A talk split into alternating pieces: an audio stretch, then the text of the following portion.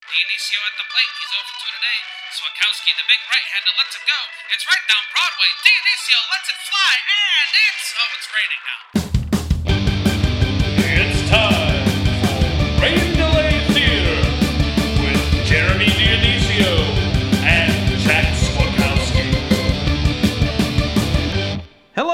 Welcome to another episode of Rain Delay Theater, the podcast where two bums talk about other bums at baseball games. I'm Jack Swakowski, And I'm Jeremy Dionisio.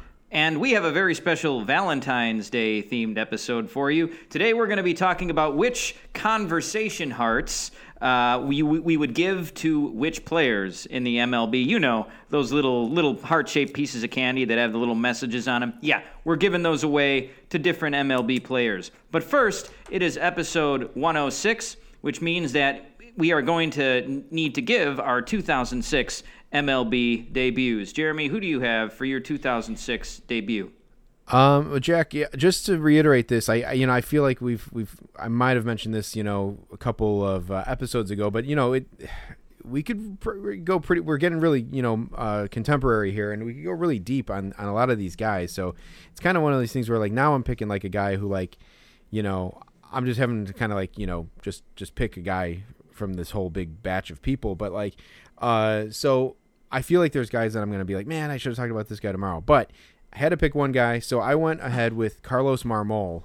Oh yeah, you know I saw his name on the 2006 debuts, and I thought, yeah, Jeremy might do that one. Uh, I, I certainly remember Carlos Marmol. Jeremy, the guy was a gas can. um, I mean, for for a while there, uh, he was like he was pretty lights out. He was good. Um, he was but- good for a while.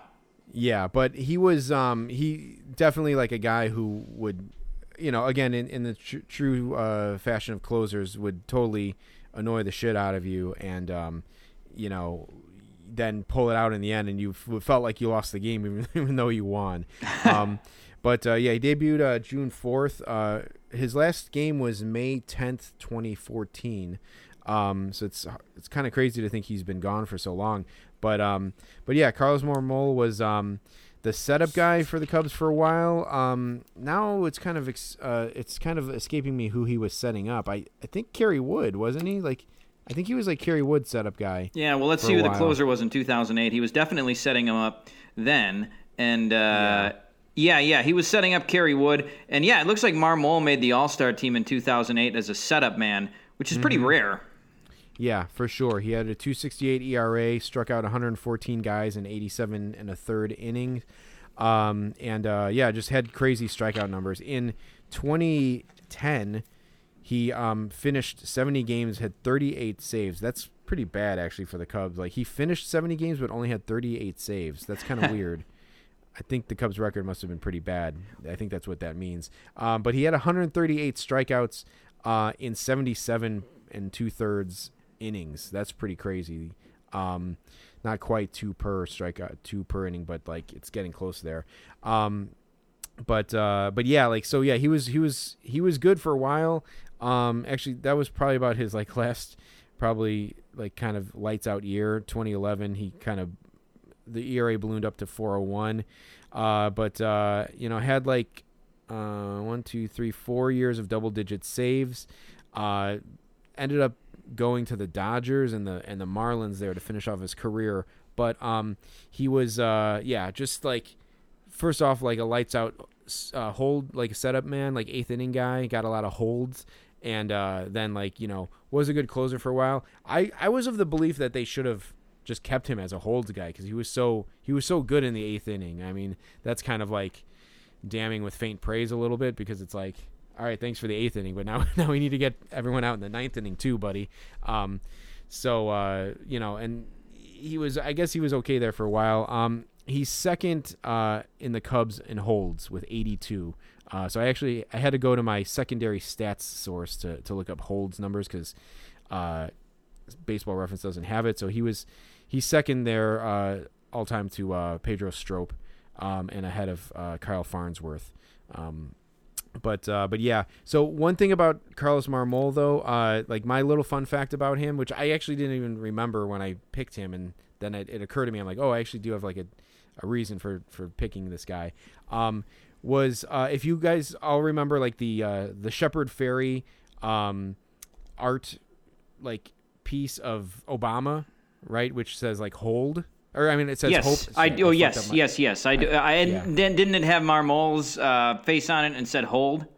Well, I created that myself. Uh, You d- so, okay? like, I, then you've told yeah you you told me that before a long time ago. That's funny, Jeremy. Yeah, because I mean, because because Carlos Marmol does kind of look like Barack Obama, um, and and so like I you know, I, I this might again I might be damning uh, Shepard Fairey here who who created the original uh, Obama piece, but um, I uh, you know it's just a pretty simple Photoshop filter, um, so I uh, created that, uh, and then I wrote hold at the bottom, and I, I was like you know, at one point, me and a friend of mine, like we were like we would get together and talk about like T-shirts, like like we got to make these T-shirts. Like we were just trying to come up with like funny like Cubs related T-shirts and maybe baseball or sports related T-shirts. And I'm like, that one would have been a fucking like like like gold mine. Um, and you know, it was a very short window that that you could have sold that one, but uh, I still kind of kicked myself, and I I probably would still make one today, and people would be like, who the hell is that? Like. And, Yeah. uh, I'd have to explain it, but yeah. Yeah, Jeremy, that I- that, that would have been brilliant. I'm a little disappointed that you didn't actually try to make that T-shirt and sell it. I'm not sure what the uh, if you could have got sued by the artist who had originally uh, you know made Well, that drawing, but I, the feel like it was a popular meme though. Yeah, well, the funny thing about that was he got in in uh, legal trouble because he didn't have permission to use the picture that it was based on, and there was actually, I think, it might have went to trial, and actually, it actually was like a thing um, with like copyright, like fair use, uh, because I think he ultimately got off on it because he claimed fair use on the picture, um, but the photographer, like who worked for like, you know, AP Photo or Getty or some something like, uh, like tried to sue Shepard Fairey for using that. So I would have been a copy of a copy, which uh, I feel like I would have been in good shape. Um, but uh, but yeah, you know, it's it's it's frustrating because even as recent as like whatever tw- 2008 or whatever, um, you know, there weren't these like websites where you can just get a T-shirt made now. Like you know, you could go on like uh, Teespring and um, uh, I don't know. There's there's all kinds of places uh, like TeePublic. You can just upload the artwork and get the T-shirt printed. Like I could I could have done that, um, and uh, yeah, those those didn't exist back then really. Um, so so yeah, couldn't couldn't make make uh, good on that. But uh, yeah, the the next one's gonna come along uh, at some point, and that's the one I'm gonna capitalize on. um, Jeremy, I uh, I guess the reason I, I seem to have bad memories of Carlos Marmol is that like I, I feel he was one of those guys where like the only time I ever saw him pitch live at games, I feel like he would blow a save. Um, My last memory of Carlos Marmol, I think I went to a Cubs versus Brave game, Braves game in maybe 2010 or 2011, um, where he came in for the save, and the Cubs had like a three-run lead, and he just completely blew it. Like I remember Rick Ankiel hit like a you know a two-out triple to like score a, a couple runs for the Braves. Um, you know, at which point Lou Pinella like walked out to get him, and then some fan behind me yelled out, "You're a fraud, Lou!" So like there was a lot of good, there was a lot of good stuff going on in that game. Um, yeah, but uh, uh, Jeremy, yeah, Carlos Marmol was sort of uh, he was sort of Pedro Strop uh, before Pedro Strop. Um, you know, it, it it's one of those things. Like you said, why didn't they just keep him uh, in the eighth inning? If it ain't Yeah. broke, uh, fix it till it is. I guess. Um, it's but you know, with a guy who's really good in the eighth inning, it just seems like the logical progression, or the, you know, the logical next step would be to move into the ninth inning. Like it, it feels like he's just being wasted. Um, you know, and I think if they maybe tried to use Strop as a closer a little bit. Um, uh, in Maddon's last season, and it just it just didn't really work out uh, too well if I remember if I'm remembering that correctly. But yeah, it's one of those things where if a guy is really good in the eighth inning, he's kind of dooming himself into becoming the closer, and that's that's what happened with Carlos Marmol. I, I seem to recall like there was a thing it's like he was like the best eighth inning guy and it's like okay you can like just go ahead and get a closer and keep the best eighth inning guy or you can take away your the best eighth inning guy in baseball and make him like a, an unknown or unproven ninth inning guy. It's like just keep the known commodity as is. Like i you know obviously it probably would have cost them millions of dollars to sign another closer but like and, and you think that the guy if he can get the three outs in the eighth he can get him out in the ninth but like I I don't know. That that's that's an odd like now it seems like there's kind of like becoming less and less like like uh, lights out closers, and they they are kind of more teams are going by closer by committee. So I think that if, anything in the future, we might just eradicate the whole like ninth, eighth inning guy, ninth inning guy. But um, I would you know be interested to see if there was like some sort of movement to uh, to make like a guy. You know, just keep an eighth inning guy, an eighth inning guy because he's good at that. But you know, Yeah, see. who- knows? Maybe it'll happen with uh, Liam Hendriks with the White Sox. One more thing about about Carlos Marmol, Jeremy. 2007, he uh, finished 26th in the MVP voting, so he must have got like one. he must have got one MVP vote. But now now that we know that that one guy for whatever newspaper it was fucked it up and like clicked on the wrong uh, like scroll Ryan down thing. Yeah. Yeah, yeah, Ryan Tepera. Now, now I just I don't trust that when I see MVP 26. It just I think it's a it's got to be an error by somebody. Yeah, totally. Yeah, yeah, definitely. This maybe this was the first year of the drop down vote, and guy didn't even know how to how to work it, and yeah, fucked up big time.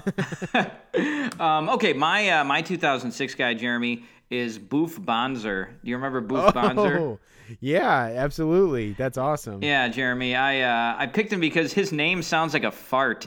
Um, Boof. you know, it sounds like I couldn't believe that it was uh, that it was like a real name when I found out about this guy. And what's crazier too is that his legal name is Boof Bonser. Uh, he was born Yeah. his his well his real his first legal name was John Bonser. But he changed it to Boof. Bon- he got it. He got it legally changed to Boof Bonser after his pr- first professional baseball season. Uh, Why, why would you legally change your name to Boof? Like I, uh, you know, I, I would try to avoid that. Like he he has to introduce himself now as Boof to people. Like the guy just must not be embarrassed by it. But that's not a name I would want to go by. No, it's um, yeah. I I don't I don't I don't know. I it's it's hard to say. Like in maybe like the alliteration uh, was was good for him. Like that that's about the one thing it's got going for it. But like yeah, I don't really know. I'll say this, and I I know the answer is no. But like you know, was he like um. I don't know if you remember this, Jack, but the uh, the friend, like the female friend to um, Michael J. Fox's character in Teen Wolf, uh, who he ends up he ends up with uh, at the end of the movie. Uh, her name was Boof. Was Um, it really?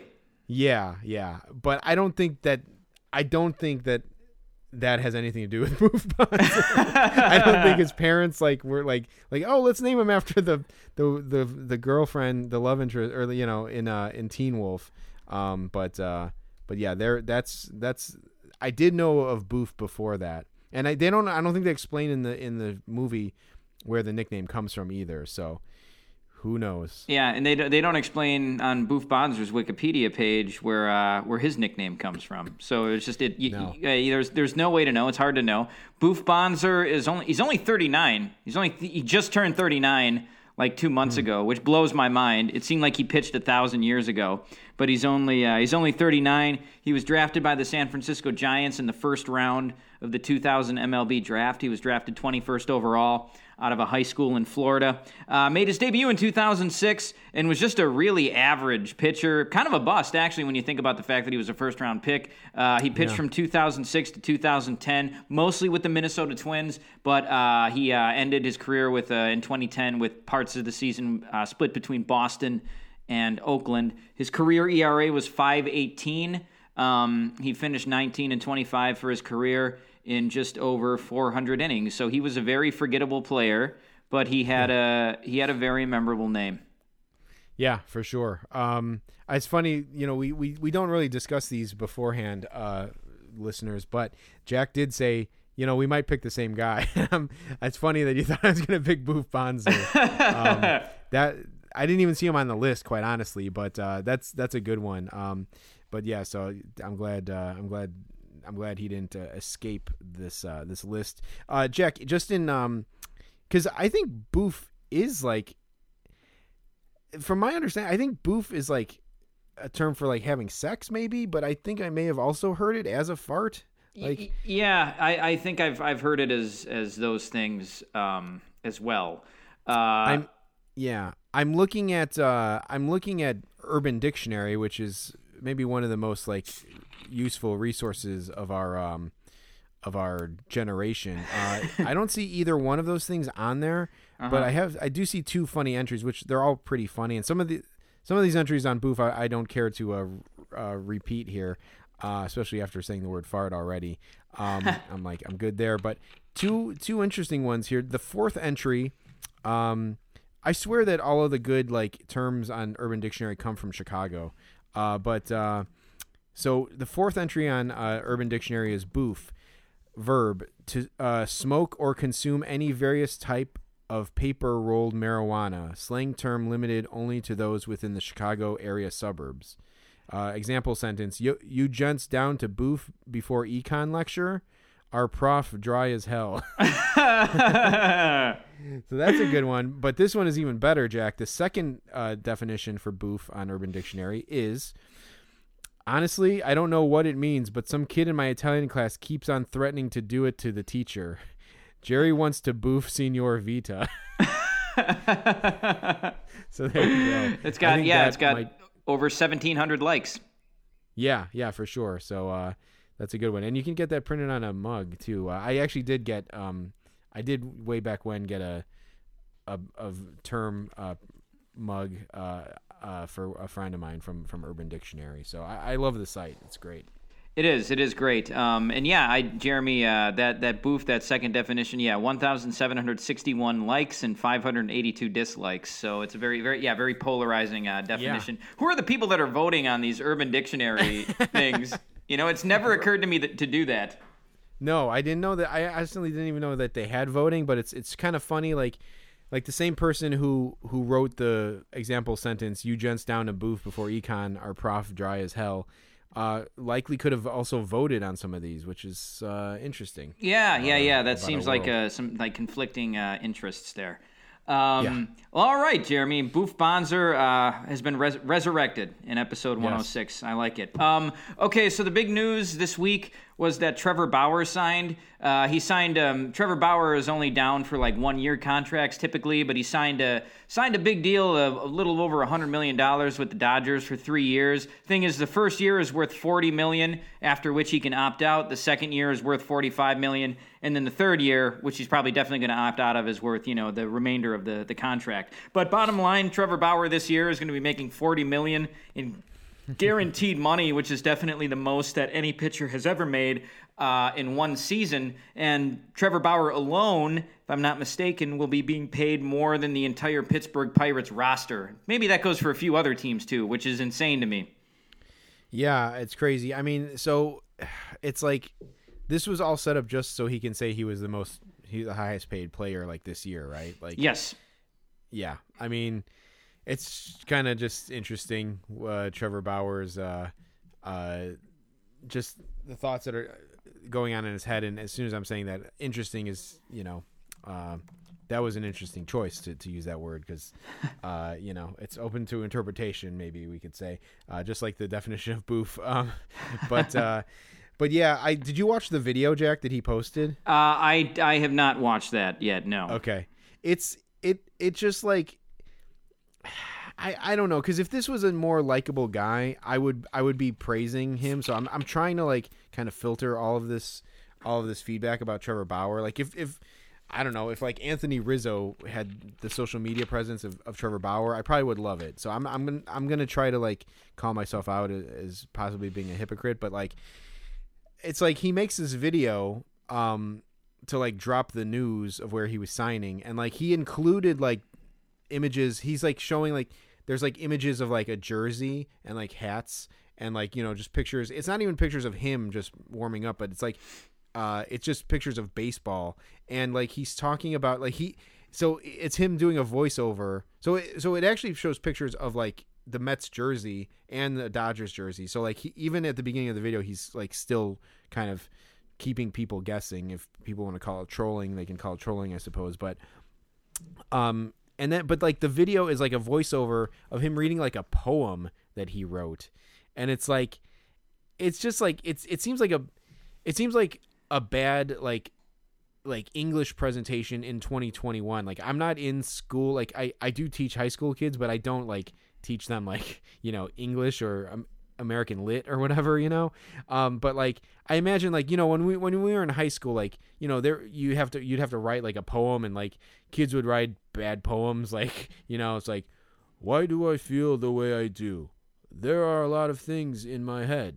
I don't know how to express, you know, whatever. Like just some bad poem that, like, you know, a guy on the football team would ro- write and then have to recite in front of the class. It was, it's like, kind of like that. It's like, the, it's like he's saying like, it's like, baseball is a game of love. And like, it's like from hot dogs to a cold beer to you know sitting in the stands. And like it's just like it, it just it's like a C plus grade baseball poem, and and he's reading it, and it's showing like all these things. So he had this whole team, this whole like production team, probably working on this, uh, like editing this video and then posting it, and just so at the end he comes out wearing a Dodgers uniform, and he's like, he's he's like, uh, let's get after it, Dodgers fans, and then he like walks off into like the you know the the the darkness or whatever, and like that was his big reveal, and it's like man, just all of this stuff, all of this like effort to be put into like this kind of like thing. It's like I get the showmanship of it, but it's like, man, can we just like, can you just say who you're uh, going to sign with and like,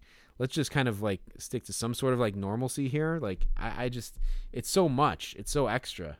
Well, uh, yeah, Jeremy. Somebody needs to tell Trevor Bauer that this isn't professional wrestling. You know, it like uh, that. That what what you described uh, sounds like one of the vignettes they would play at a pay per view Yeah. before a match. Yeah, Um, that's totally what it is. Yeah, uh, and I, I- and Trevor Bauer the whole week leading up to it, him and his agent uh, Rachel Luba were like uh, they were tweeting like, oh, you know, it's down to two and stuff. And it's like I, I just I, I have a little bit of a problem with that. You know, like this isn't uh, you know scripted television here. Uh, we shouldn't be having you know don't try to make it into a cliffhanger. Uh, you like you said, just uh, just sign with somebody. And I think the real losers here, unfortunately, again. Uh, that's just the story of 2021 is the Mets. Like, you know, Yeah. he could he could have picked any team that I mean, I guess the Mets were like heavily involved with him, but like were the people from the Mets front office like watching that video too and were they like, "Oh my Right. god, like is he going to pick us?" And then they saw the Dodgers thing and they were like, "Oh, fuck this guy." Um Yeah, I mean, I think to, to my understanding, like that's probably how it happened. And like, I mean, yeah, I would fucking, you know, I, I don't propose. I'm not a proponent of throwing at people's heads, but I would fucking, uh, you know, if if the if they don't put in the universal DH this year, the first pitcher that that that he sees from a Mets pitcher should go right at his fucking skull. and it's like, here's your video. Like, you know, make a video super cut from this. I uh, th- this has been kind of a popular thing um, among college athletes. I know doing sort of what Trevor Bauer did. I know at least among college Yeah. basketball players. You know what they would do is they would call the press conference at their high school, and then they'd be down to like two or three schools. You know, and they'd have the hat for each school there, and then Yeah. they would like pick the hat up and put it on, and that's where they would go. There was one guy I forget what his name was. It might have been Charles Matthews, but I'm not sure. So he was down to two schools. He was down to Kentucky and Illinois. And so what he did, he was at he was at the press conference, um, and he he picked up the Illinois hat. And then he put it down, and then he picked up the UK hat and put it on. Like, oh man, if I was a Fighting Illini fan, I would have been so mad at Charles Matthews. That's hilarious, I think. But uh, that's also just a kid like not not understanding like the decorum and just just not understanding really what he's doing. Um, Yeah, But I- I thought think- it was yeah. despicable, but I rem- I remember that. And I, I was I was kind of under the I was kind of under the impression that that they all do that kind of now, but um, that that is like despicable. So yeah, that okay. So you remember that guy? Did he ever? I mean, did he ever turn into anything? That guy? No, I, I I don't think he's in the league now. I mean, he's probably playing somewhere overseas, but I don't think he's in the NBA. I, I know Marquette was after him for a while, and I think he actually ended up transferring away from Kentucky. Um, but yeah, he never turned into a superstar or anything like that. But that was, uh, yeah, that was definitely a bad call by him. So I'm, I'm glad you remember that too. He might have been an, a Chicago kid, if I'm not mistaken. Maybe that's why it was big news around here. Um, Yeah. But uh, I guess back to Trevor Bauer. Um, you know, looking at his stats, Jeremy, I mean, the, the most pu- the most puzzling thing for me is why why Trevor Bauer? Like, why is he getting forty million dollars? Okay, I get it. He had a good ERA and he won the Cy Young in the pandemic season, um, starting eleven games and had a one seventy three ERA. Would he have won the Cy Young if it was a full season? I, I don't know. There, you know, nobody can say. But the only other really, really good season he had was 2018. He had a 221 ERA in 2018 in 175 innings. and he made his only All Star team. But yeah, you're looking at a guy who's basically had two good seasons out of nine. And uh, and now now he's getting forty million dollars, and he's almost thirty. It's not like he's it's not like he's uh, twenty six.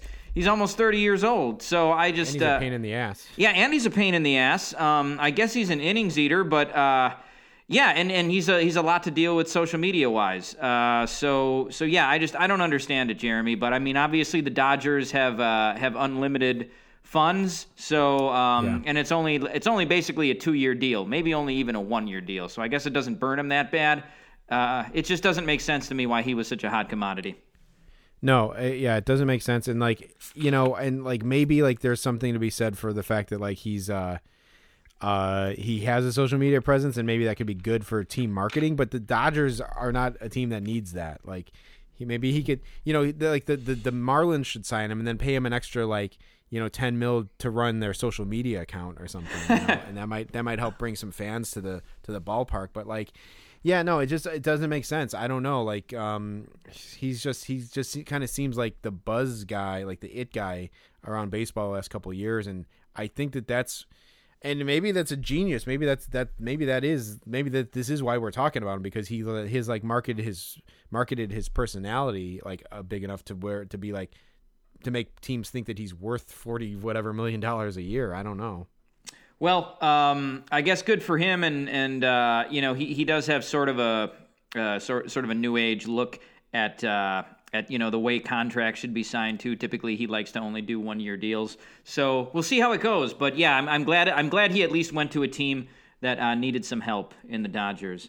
Um, yeah right well, Jeremy, there were a couple of uh, fun signings here in Chicago over the last week or so. Uh, Jonathan Lucroy, uh, my boy Jonathan Lucroy, signed with the uh, the White Sox. He signed a minor league deal with a chance to make the club uh, as the team's backup catcher, and also Jake Marisnick, his arch rival, uh, uh, the uh, the the Pete Rose to his Ray Fosse, uh, signed with the uh, signed with the Cubs. yeah um and i guess it's a minor league deal right i mean it's just it's kind of weird like as a cubs fan like to be like hey you know there's all these beloved guys who came up through the organization um and uh, no it's a major league deal too uh for for the for the cubs um Oh wow! But uh, yeah, um, but like you take like these guys like Almora and Schwarber and these guys that you like cared about, and uh, one a world, you know, obviously will will forever be remembered as as a team that broke the curse, and like now it's like we have Joc Pederson and Jake Marisnick and freaking Kohl Stewart, and it's like what what team do we like what what team do we have here? Like i feel like we're like one step above the marlins here to not to pick on them again but it's like we just have like it seems like we're like just gathering a bunch of scrap that you know was available and it's like it's and i know that that's the reality of baseball is that that's how you fill in the rest of your roster with these kind of like you know role player guys and and fringe guys but it's like coming from that with the cubs with like the roster was so built on like homegrown guys or like guys who at least came up as rookies um with the cubs uh to to these kind of like oddballs it just it just seems weird Yeah, Jeremy. Um, and yeah, Tr- Trevor Williams too, another guy where Yeah. it's just like, uh, yeah, just just like you said, picked him up off the scrap heap. Uh, it, it can be frustrating when it again, like as you've as you've stated in previous weeks, the Cubs are being run like a small market team. Uh, and Yeah. this this Jake Marisnick signing is no, uh, you know, that just kind of further goes uh, goes to show you that that's the case. Um, yeah, and and Marisnick, uh, you know, he he didn't exactly seem like he was too broken up when he absolutely ran over Jonathan Lucroy in 2019. I thought that was a, a BS play. Uh, there's no there's no room for that in the game anymore. But uh, but he did it. Yeah, li- just a lifetime. bum Yeah, yeah, and like you know, how do you like that? Like if you're gonna get run over by somebody, at least it was like Pete Rose, right? Like uh, for Ray Yeah. Fosse, like a guy who was famous for just playing the game really hard, and uh, you know, Pete Rose probably did that like all the time in his career. This Ray Fosse was the one you heard about. He, you know, Pete Rose would slide hard, he would run out walks. So like, yeah, you know, you would expect to get hit by uh, by Pete Rose. But but Jake Marisnick, like get get out of here. This guy's just a two he's a 229 career hitter. He doesn't Yeah, need to be plowing over anybody. No, um, Um, you know, it brings up the uh, I think Scott Cousins is the name of the guy uh, who like fucking destroyed, who like blew up Buster Posey. uh, and knocked him out for like a, a year. Um, uh, yeah, like uh, just uh, it, it's it's pretty uh, insulting like when someone like that like injures another player. Yeah, yeah, Jeremy. That could be a good, a good episode. Uh, uh, catchers whose careers were ended and the bums who ended them. Um, yeah, right. Jonathan Lucroy, uh, he's an interesting one, Jeremy. He played one year for the Boston, one game uh, for the Boston Red Sox last year in 2020. Didn't even get an at bat. Uh, he's turned into a total journeyman since he left the Brewers. I mean, since then he's been on Texas, Colorado, Oakland, Los Angeles Angels, Cubs, and now the Red Sox, uh, Red Sox, and now the White Sox. So here's a guy who was a cornerstone of the Brewers, uh, you know, a window of co- of competitiveness uh, from 2011 to 2015 when they tried to tear things down. He was one of the faces of the franchise, considered one of the best catchers in baseball, both defensively and offensively. Uh, yeah, he had some really good years too. I mean, he was like a 300 hitter uh, or, or, you know thereabouts for a, a couple of seasons. Um, he was a, he was a guy that everybody thought was going to get that big Russell Martin type contract, and he just never did. Uh, just it just never worked out for him. Um, you know, after they after the they traded him away to Texas he just hasn't been the same player. He hasn't been any good. Um, and now he's just like a journeyman catcher, uh, not much better than Jeff Mathis or a, or a guy like that. Yeah, for sure. I you know, uh, yeah, I don't know. Um, Jack, I feel like you didn't like Lucroy at some point. Am I am I correct? No, well. I, so I, I didn't like him um, because he first of all, he he was one of those guys like what recently happened with Freddie Peralta for the Brewers, or uh, or what they tried to do with uh, who the hell was that guy? Uh, that that terrible fielding. Uh, he was on the Jonathan Villar.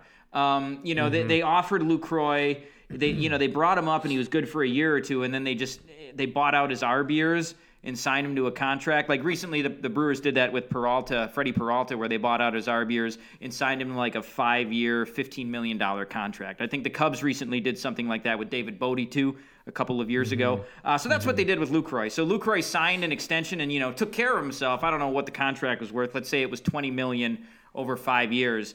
Uh, but then all no no you know what it was? It was like a five year twelve million dollar contract or something like that. Like it was real yeah. the dollars were real low on it. Um, team friendly contract. Yeah it was very team friendly uh, and then you know but Lucroy signed it. He probably wanted to just make sure that you know even if he if something happened he would have a nest egg. Um, you know twelve million dollars you're set for life and so are your fucking grandkids so um, so yeah he took the money but then he got really good and he would he never stopped bitching about that contract um, never stopped complaining about how underpaid he was once he got good. Um, which was which was annoying. And then so then the Brewers traded him uh, to Cleveland originally uh, in 2015.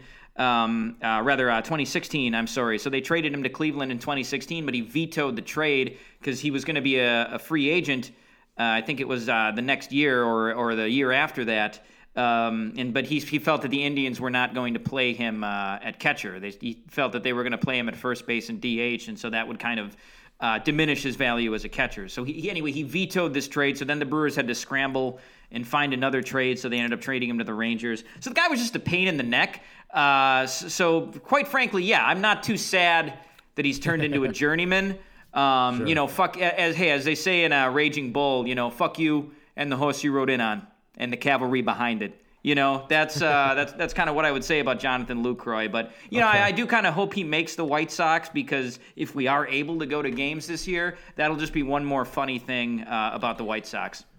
What uh, what is uh, does he even have a shot? Like what's the what don't they have another guy or is it just cuz they got rid of McCann now they do actually have an opening for a backup? Yeah, I mean, I think it's between Lucroy and uh, who is that? Zack Collins? Zack Collins still yeah, still right, catching? Zack Collins. Yeah, yeah, yeah. So yeah. I think like with Lucroy maybe it's he's got an outside outside chance of doing it. Um, if Zack Collins is healthy, I mean, I think he was a pretty high draft pick, so there's no reason that they wouldn't want to try to get him on the roster, especially like you know, it's if it's either him or Lucroy, you might as well go with your young guy who you're trying to develop.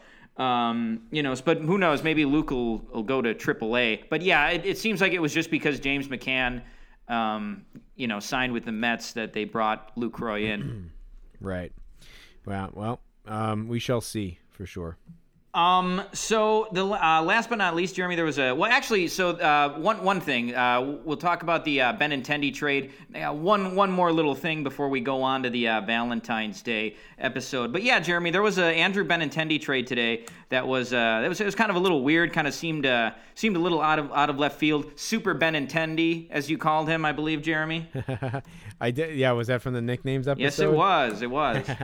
nice. Um, I mean, that trade, yeah, it kind of came across yesterday, uh, or maybe it was two days ago. At this, no, it was last night. But like, I, I mean, what's going on with the Red Sox? Like, and like, how bummed, how bummed as an Andrew Benintendi do you have to be to be traded away to the Royals, especially the, you know, maybe. You know, if he woke up in the year 2015, maybe uh, that would be cool. But uh, I don't know the tw- like what's going on. Like, is Bobby Witt Jr. like gonna make the opening day roster, and are they ready to go for it? Like, I I don't see what. I mean, he he's a young guy still too, which like he could actually still be around like when when uh, Bobby Witt is ready to to make this team. But like, I I would be super bummed if I was uh, Andrew Benintendi. I mean, I don't know how else to put it. Yeah, um, I, I, obviously they must have signed him because they needed a left fielder or just another outfielder because Alex Gordon retired. Um, the Royals signed Carlos Santana over the winter, so uh, Yeah. you know maybe they're uh, going for it. I guess I don't know. I didn't really, I didn't really, I didn't understand the Santana signing when they signed him. Um, I think I had mentioned this on the podcast before, but I would have been down with the Brewers trying to sign him. I'm, turn- you know, turns out they're moving here at a first base. But uh, yeah, so that was puzzling. So maybe maybe the Royals see a weak weak uh, an opening in a in a potentially weak Central Division, and they've decided to make a move. I don't know, but I don't I don't know if they have the pitching to to make to make any kind of run at the playoffs. It's not. It doesn't look very good. The pitching staff does not look very good. I mean, uh, they they would be depending on some rookies there to come through. Um, and Brady Singer is a, a good pitcher. I think he could end up becoming the best pitcher on that staff. But um, yeah, I I mean I don't know. I mean it's I, I don't know. There probably are worse rotations in the in the league. It's uh, Keller, Danny Duffy, uh, Singer, Mike Minor, who I think they signed, um, and Kris Bubic, um, who's another uh, like rookie that they would be kind of leaning on. But um, I don't know if they like they have a good closer potential or setup guy. This um, Josh Staumont, uh, who seems to be a fire thrower. Um, so that that might be um, something there, but like. No, I don't know. I don't know what I don't know what the prognosticators see uh, in the in the Royals or what the Royals ownership sees in the team because I, I don't know. Looks like they have Michael A. Taylor. That was kind of a surprise. I didn't realize they had him. Um, but uh, and maybe they're planning on Jorge Soler to hit like what fifty whatever homers. uh, but yeah, I don't know. We'll see what happens. But uh, that seems like just a fucking baseball wasteland right now. Yes, it does. Uh, and, and also Salvador Perez, I believe, is still on the uh, Royals. Yeah. which is pretty mind-boggling. Yeah, Um, talk about a catcher yeah, Jeremy. a team-friendly contract. yeah, uh, at least he he did it. Seems to be doing it with a smile.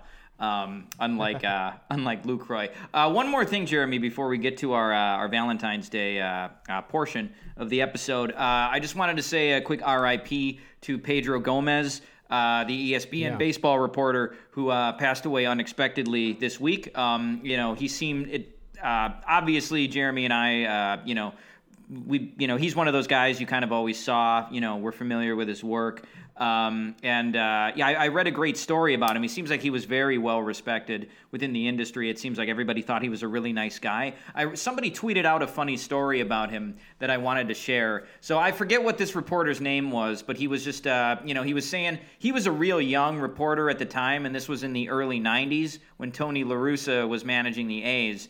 Um, and so, like, this guy was a real young reporter. The, the guy who normally did the beat writing for the A's, like, was, you know, on vacation or sick uh, one weekend. So they sent this young kid reporter up to report on the A's games instead of, like, doing the high school games that he had been, been reporting on.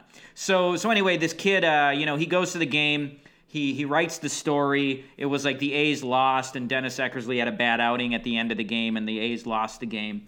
Um, so the next day in the paper, the headline of the article was uh, Eckersley blows another save as A's lose. um, even though Eckersley hadn't blown the save. Um, and the article mentioned uh, said that Eckersley did not blow the save but got the loss. So the kid got it right, but the, the whoever wrote the headline got it wrong and said that Eckersley blew the save. So the next day in the locker room, like this kid was sitting there with the other reporters. Uh, and you know Tony La Russa was doing his pregame thing where they chew the fat, whatever. And Tony La Russa just started bitching about the fact that the uh, the paper said that Eckersley ha- had blown a save in the headline when he actually hadn't. Um, and he's like, "You see the kind of shit I got to deal with every day." And he starts ripping into this young this young kid who's sitting there who didn't even make the mistake. And so Tony La Russa, in front of all these other reporters, Tony La Russa just just is ripping on this kid. And then Pedro Gomez, who was also there, I think he was writing for maybe the big San Francisco paper at the time. I don't know. But Pedro Gomez says to him, he says, "Jesus Christ, Tony, you know we don't write the headlines. Like, stop yelling at that kid. You're embarrassing him." Um, and then like you know Tony La Russa moved on to other things, but then that young reporter said ever ever since then like him and Pedro Gomez had been really good friends and stuff. Uh, so yeah, I, I, think that was kind of a cool story. Like Tony La Russa was just being an asshole, and Pedro Gomez, you know, inserted himself and said, "Hey, like you know, lay off this kid." Uh, and also, Jeremy, I think that uh, that that officially um, you know, Tony La Russa is officially inducted into the Danny Amendola Great Guy Club with that one. Um, I mean, he was he already should have been there if he wasn't, but that story just it, it shows you the, the character of Pedro Gomez, but it also shows you the character of Tony La Russa. Oh yeah, I mean, uh, and we may talk about this a little bit later, but um, well, yeah, I mean, what, what a story. Um, it is very sad uh, to to hear that. It's it's it's kind of a bummer. It feels like every episode we have someone who we could like you know, uh, give our condolences about like in, in the world of baseball, which is pretty sad. Um, yeah, I knew Pedro Gomez like as like yeah, definitely seemed like a Bay. I think he was a Bay Area guy, and like I feel like he would always talk about Barry Bonds on ESPN, and I think maybe I kind of held that against him in, in in some ways because I'm like, is he a Bonds sympathizer or something? But he's just a reporter. Um, but yeah, wow, what a story uh, that makes me really love Pedro Gomez and and affirms my hatred for for Tony La Russa, like just a complete piece of shit. Um, yeah, I mean Tony La Russa, like there's a story like from years ago, like where he would like he during batting practice, like he um you know came out and like was like talking about reporters like being hard on the team and like he like had a fungo bat in his hand and he was like saying like you know if anyone has a problem with my team or or with me or whatever it's like I'm happy to talk to him. And then he was like kind of holding the fungo bat in like a in a like intimidating sort of way and just like what a fucking shithead, just a fucking piece of shit. And uh, he's your new manager of the Chicago White Sox. Uh, so so cool, that's fun. Um, but uh, but yeah, that's uh, thanks for sharing that story, Jack. I had not heard that one, but that that's great stuff. Absolutely, Jeremy. Um, okay, so what do you say we move on to our uh, our our what what what are they called? Jack? They call it sweethearts? Is that what they're called? Con- yeah, well, that's the that's the um the brand name, I guess. But conversation hearts. But yeah, you you know those little red those little uh, multicolored hearts that taste like chalk. Sure. Sure. Um, so yeah, we, we kind of had this uh, this idea to do this, Jeremy. We we uh, we, we were band we were bandying about a couple of different ideas. Um, you know, originally I think the suggestion I maybe threw out was like getting a box of those like you know kids Valentines that you would get and you would have to pass out to everybody in your class, and then like you know seeing which. Valentines we'd give to players. Um, uh, you know that that's a funny concept, Jeremy. I mean, I, so I went to Walgreens when I was looking for the candy, um, and uh, they they still had those Valentines. You know, they had all different ones. They had like uh, Marvel's Avengers Valentines. They had mm-hmm. Peanuts Valentines. I'm sure there were other ones. Uh, but but obviously, I was wondering. I was like, do they still do that? There's no way they still do that in 2021. Uh, but but yeah, I guess mm. they must still they must still do that. I don't know. Yeah, yeah, right. Or else they wouldn't be selling them. Um, yeah, I guess they do. I mean, like, it's kind of funny because that's what I was thinking, Jack. Is like how to tie them in because they're so they're already so tied into like whatever uh, property that they're you know that they that they have like Marvel or yeah, like I I in my mind, like I, I seem to remember like some Jurassic Park ones back in the day. So that's probably about like the end of when I was like still involved in like the grade school uh, Valentine game. Uh, but like you know, but they're usually like puns, like you know, it's like. Uh, you know, I'll stomp for you or something, and it's like you know the Velociraptor or something like. Um, but uh, but yeah, like uh, so, so yeah, uh, I guess that is ha- still happening. I um should ask some of my students if, if that kind of stuff still goes down, but uh, but yeah, like I, Well, yeah, might a- be- as you mentioned, they- they- too old for yeah. that, but wouldn't be uh, wouldn't be selling them if they didn't uh, if they weren't still doing it. But anyway, we settled on the the candy stuff. Um, so yeah, we settled on the sweethearts. So I went and uh, I picked up just a little box of them for like fifty nine cents. Uh, they actually sold two brands. They sold the classic like sweethearts brands, and then also it seemed like Brach's. Um, the Candy Corporation Ah, yes. Brach's, not to be mistaken with Brad Brock. Uh, Brock is a crock, to quote uh, your buddy Mark uh, Mark Bubblebath. Um, but uh, you know, did I ever tell you one time? Uh, so he he said that, and I was like, I, I told him, uh, I said, Mark, I think that's pretty funny, and he's like, Ah, it's simple. Um, but uh, but any, anyway, uh, so yeah, but I uh, the the Brach's ones actually looked like they were a little bit more high quality.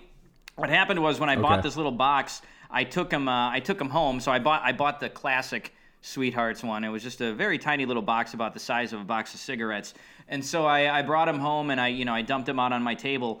And uh, the the writing the writing on the little hearts was just completely illegible. It looked like uh, you know when you get when you get a paper wet that has ink on it and the ink just smears everywhere. That's what the uh, that's what the writing looked like on these hearts. Jeremy, I texted you a picture of uh, of like five of the hearts, and you you know you could see it for yourself. Yeah, yeah, it looked yeah, they were totally smeared and just because I, I was like when you I I saw like your um like you wrote you told me about it first and then you sent me the picture and I'm like I'm like I was thinking like oh man come on Jack like I'm sure we can you know make them out. They might be a little like light or something but like it literally is just a smear of like red like it's or like pink like it's like they use like a kind of like a pink coloring for the for the text and it's just it's just a smear. It, it looks like someone took like a watercolor like like a brush and dipped it in like pink watercolor and just did like one swipe over the top. It's like yeah this is nothing. So like there's yeah there's we got nothing to work with and were they was there were there any that were legible or were they like all like that There were like three or four that were like you know you could you could kind of make out like "be mine" on it and Yeah. uh, and stuff like how that. how does that where's the QC on that? I mean, I know that I know that they're pumping out these conversation hearts right now because it's busy time of the year, but it's like I they there's probably been like had to been like a whole batch like that whole day's worth of conversation hearts must have been smeared like that. It's like how does that get how does that get to the shelves? It's crazy. Yeah. You know, Jeremy, like you said, maybe it was uh, maybe they got hot somehow. I don't know. Maybe they were shipping them from California and they like you know drove them through Death Valley or something. I, I don't know. I don't know, right. man.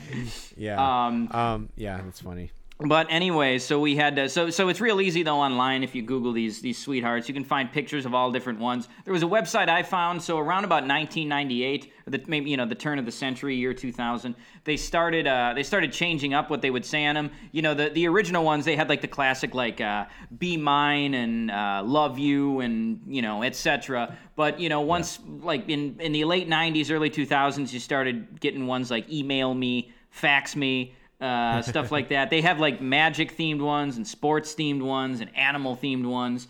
Um, you know, in different years. So they had like a whole list of those. So uh, for the ones I chose to give players, like I, you know, I sort of pulled from pulled from that extensive list of, of new ones that they've made throughout the uh, throughout the years.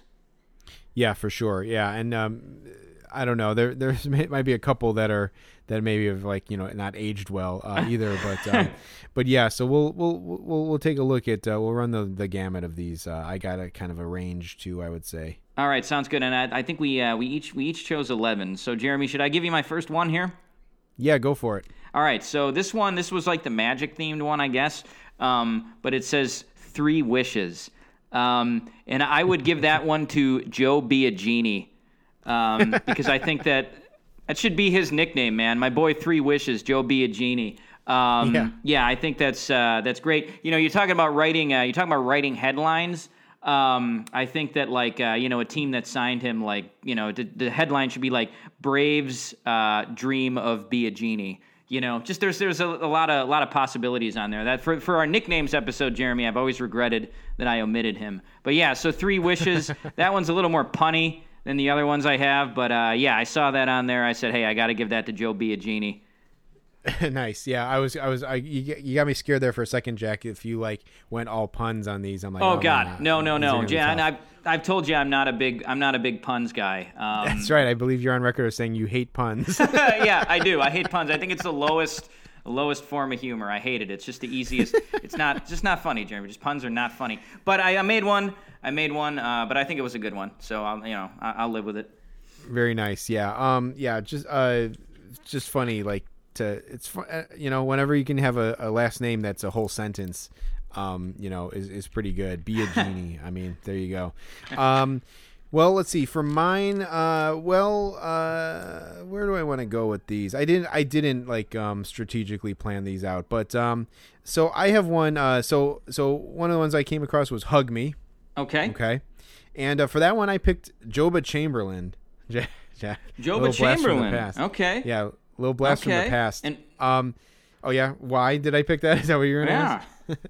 Well, so Jack, I was thinking this is a little conceptual here, but um, uh, I have a friend, uh, John, uh, uh, who um, he uh, we've been friends since like kindergarten, and uh, he's he's he's a big, strong guy, and we we do a lot of like physical humor when we're together, where he'll like pick me up or like put me on his shoulders or whatever. Um, and and I've been I've been you know con- uh, constantly gaining weight, you know, in the last several years, and I feel like it's become a bit of a a, a tougher task, but but he still manages to pull it off. But anyway, he does um, every once in a while he'll like grab me. He has this like back cracking thing. Um, like he has a way of like picking you up and like cracking your back, and it's awesome. And uh, you know, and and it's a kind of like a hug thing. Like he kind of like he kind of cross your arms. He goes behind you. He grabs you and he kind of picks you up in the air and kind of tilts you like while you're leaning on his chest, basically. And uh, it's it's a, it works wonders for the back. And so I was thinking like Joba Chamberlain is the kind of big guy like who could who could handle that. Like I could I could see getting a big bear hug from Joba Chamberlain and getting like a nice back crack from it. So that's that's you know if I was gonna ask a baseball player to hug me, it would be Joba Chamberlain. Nice. I yeah, I like it, Jeremy. Um, I uh, is this the John? It's not the John I've met, is it? Your buddy John? Yeah, yeah, my buddy John. Uh, oh uh, yeah, yeah, yeah. Who was who was uh, at your bachelor party? yeah, yeah, definitely, yeah. Okay, nice, nice, nice. Yeah, I didn't I didn't see you guys doing any of those shenanigans, uh, but maybe I just I just missed it. Yeah. But uh, all right, yeah, I like John. He's a yeah, he's a nice guy. But yeah, that's a good one, Jeremy. I remember you remember uh, a couple months ago I texted you that picture of uh, Lance Lynn. Uh, folks, I don't know if you know this, but Lance Lynn has become Jabba Chamberlain. Like the two the Yeah. two guys, they look exactly the same these days. It's it's pretty weird. Yeah, yeah, it's it's it's it's uncanny the resemblance. So maybe yeah, to to to give it like a 2021 spin, and now being in the same city, maybe we could make this happen. But uh, yeah, Lance Lynn maybe could could step in for for Jabba. Yeah, that would be a sweaty hug, Jeremy. Um, yes, it, uh, sure oh, would. okay, so my uh, my next one is going to be uh, uh, it's it's perfect. So this is the animal themed one. It's purr, okay. like two p uh, p u r r, as in like a cat purr. Uh, so perfect. Um, and that one would go to Tony Gonsolin. Um, and so the the reason for that, Jeremy, is that uh, I don't know if you remember in Game Six of this year's World Series, Tony Gonsolin Tony Gonsolin took the mound. And the first thing that the first thing Joe Buck said about him is that he loves cats. He's like, yeah, Tony Gonsolin, he loves cats. He's obsessed with cats. Like this is game. This is the deciding game of the World Series. Uh, And the first thing you're gonna say about this guy is that he loves cats. He was meowing, right? Wasn't he Yeah. meowing? Didn't they show him? Yeah, meow- they- Jesus. They showed man. like a pre-taped like thing of him like you know standing in front of a green screen and like he was I want to say he was doing like the cat paws and meowing or whatever. And it's like yeah yeah I got you Jack.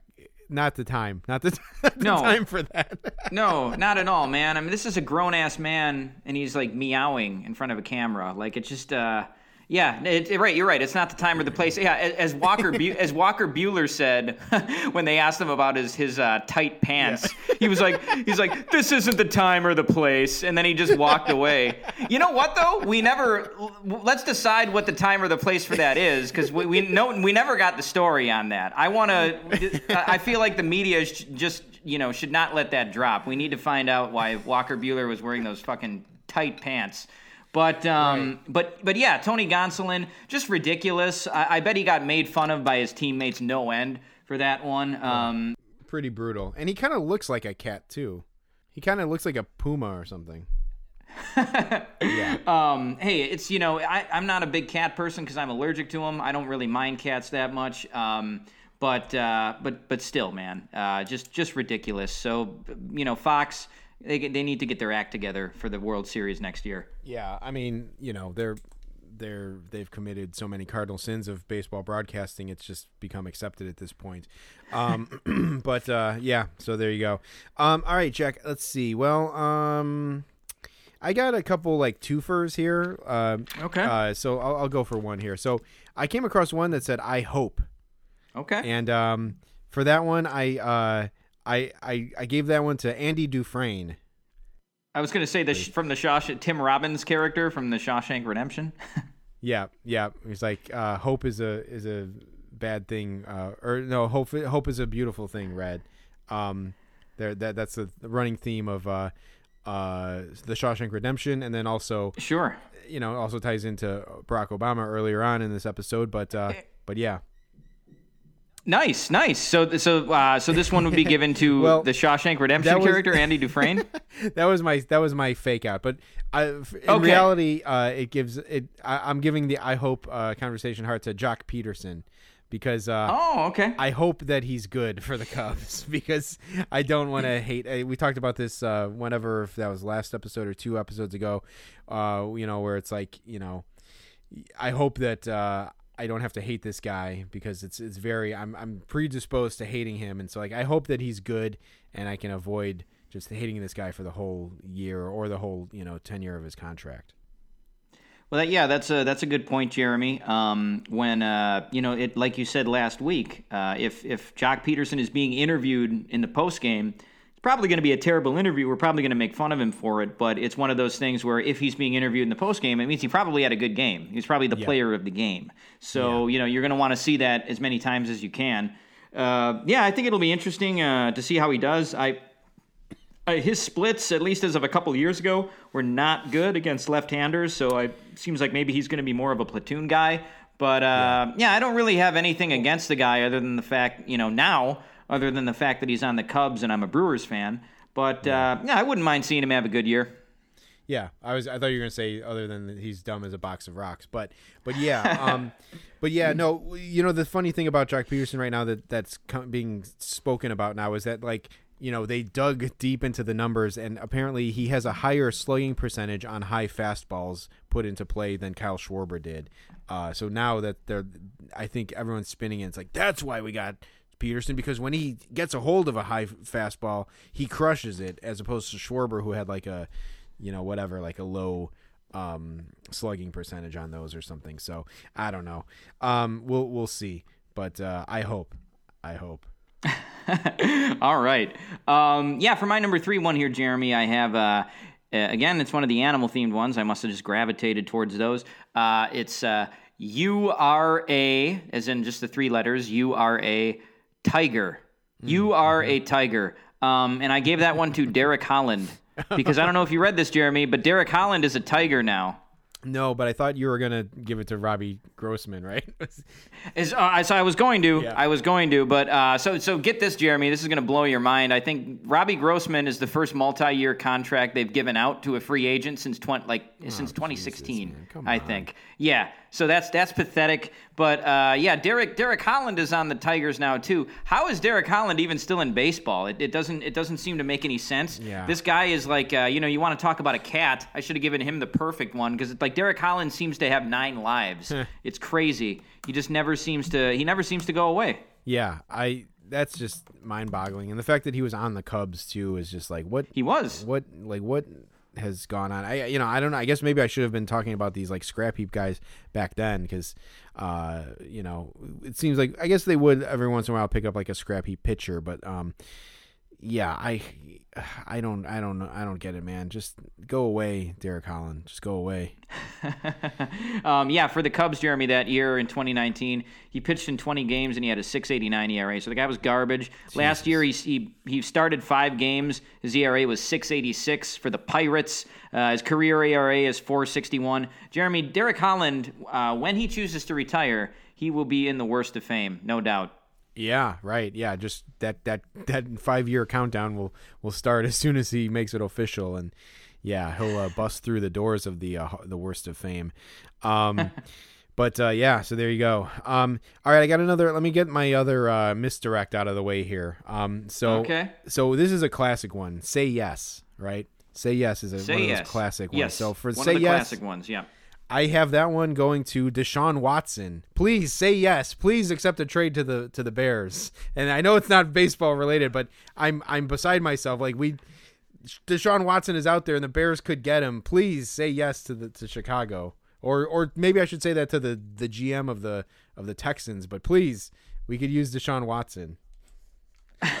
Jeremy, I, yeah, I haven't been been following it. Uh, uh, what is the status of like their front office and, and their and their you know coaching staff? Did they retain everybody? Yes, of course they did.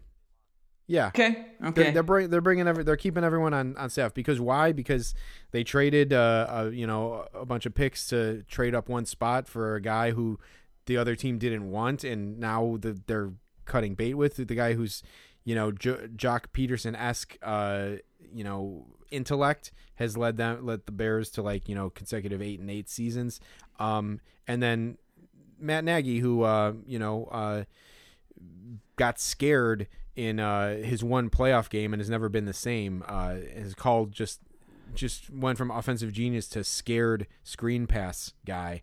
Uh, so yeah, um, yeah, keep both of those guys. Don't don't get rid of them because that would solve that would maybe solve your problem or at least eradicate a problem that you have. Uh, so they're they're around for next year, and uh, if they can get Deshaun Watson, it's not going to happen. Um, the Bears can't offer um, the Texans what what like you know the Dolphins or the Jets can. So it's not going to happen. Um, but uh, please, I'm hoping that that someone says yes to that trade and Deshaun Watson ends up on the Bears. But it's probably not going to happen. Uh, if anything, we're going to get Carson Wentz, who I don't think is um, worth any. I don't think that's that big of an upgrade. But um, I can just drop this, but my, my baseball deflection for that was Fred McGriff. To go back to the story of Fred McGriff, um, you know, taking uh, some taking like a month to think about if he wanted to come from like leave his cushy home like like home of uh of Tampa, Florida to come to the to the Cubs. Uh, so that would be a more baseball centric one. But just as a shameless uh, Bears side note, I I gave that one to Deshaun Watson. I, I like it, Jeremy, and you know, yeah, with the, the oft referenced uh, like Fred McGriff like decision, you know, the d- decision 2003 or whatever, you know, whatever whatever year it was that he had to decide if he wanted to be on the Cubs. Um, yeah, I uh, I like it, Jeremy. That's a that's a good one. Um, okay, my uh, my fourth one. It's uh, it's I, I would give this one to two guys. Um, you know, sometimes when you buy those boxes of Valentines or the boxes of the little sweethearts, you get like you know you get a couple of the same one, right? So uh, so this one, um, uh, this one is I, I don't really understand why this was on a sweetheart, but uh, it said take a walk. Um, and so I would I would give that to Javi Baez and Tim Anderson Okay, Tim because Anderson, those are okay. yeah those are those are two guys who just do not they do not take their walks jeremy um, Yeah. tim anderson is the more egregious one let me uh, let me read to you some of his uh, some of his numbers here because they're mind-boggling 2017 his second year in the in the league uh, tim anderson had 606 plate appearances and he walked 13 times um, In 2019, he had 518 appearance uh, plate appearances. He walked 15 times. Um, last uh, his first year as rookie year, he had 431 plate appearances. He walked 13 times. So that you know, he never walks at all. I think that was part of the reason that their hitting coach. Uh, uh, Todd Steverson got fired after 2019, despite him winning the batting title and Abreu leading the league in RBIs you know, Moncada hit over 350. He hit like 315 that year. Uh, Jimenez had a great rookie year. I think he had over 30 home runs. So all the, all these White Sox did all this stuff in 2019, and they still fired their hitting coach after that season. And I think it was because none of those guys were taking walks at all. Let me see here. Let me see here. Uh, Jose Abreu. Uh, I just want to look at his. Yeah, Jose Abreu in uh, 2019, 693 plate appearances, uh, 36 walks. Um, you know what, Jeremy?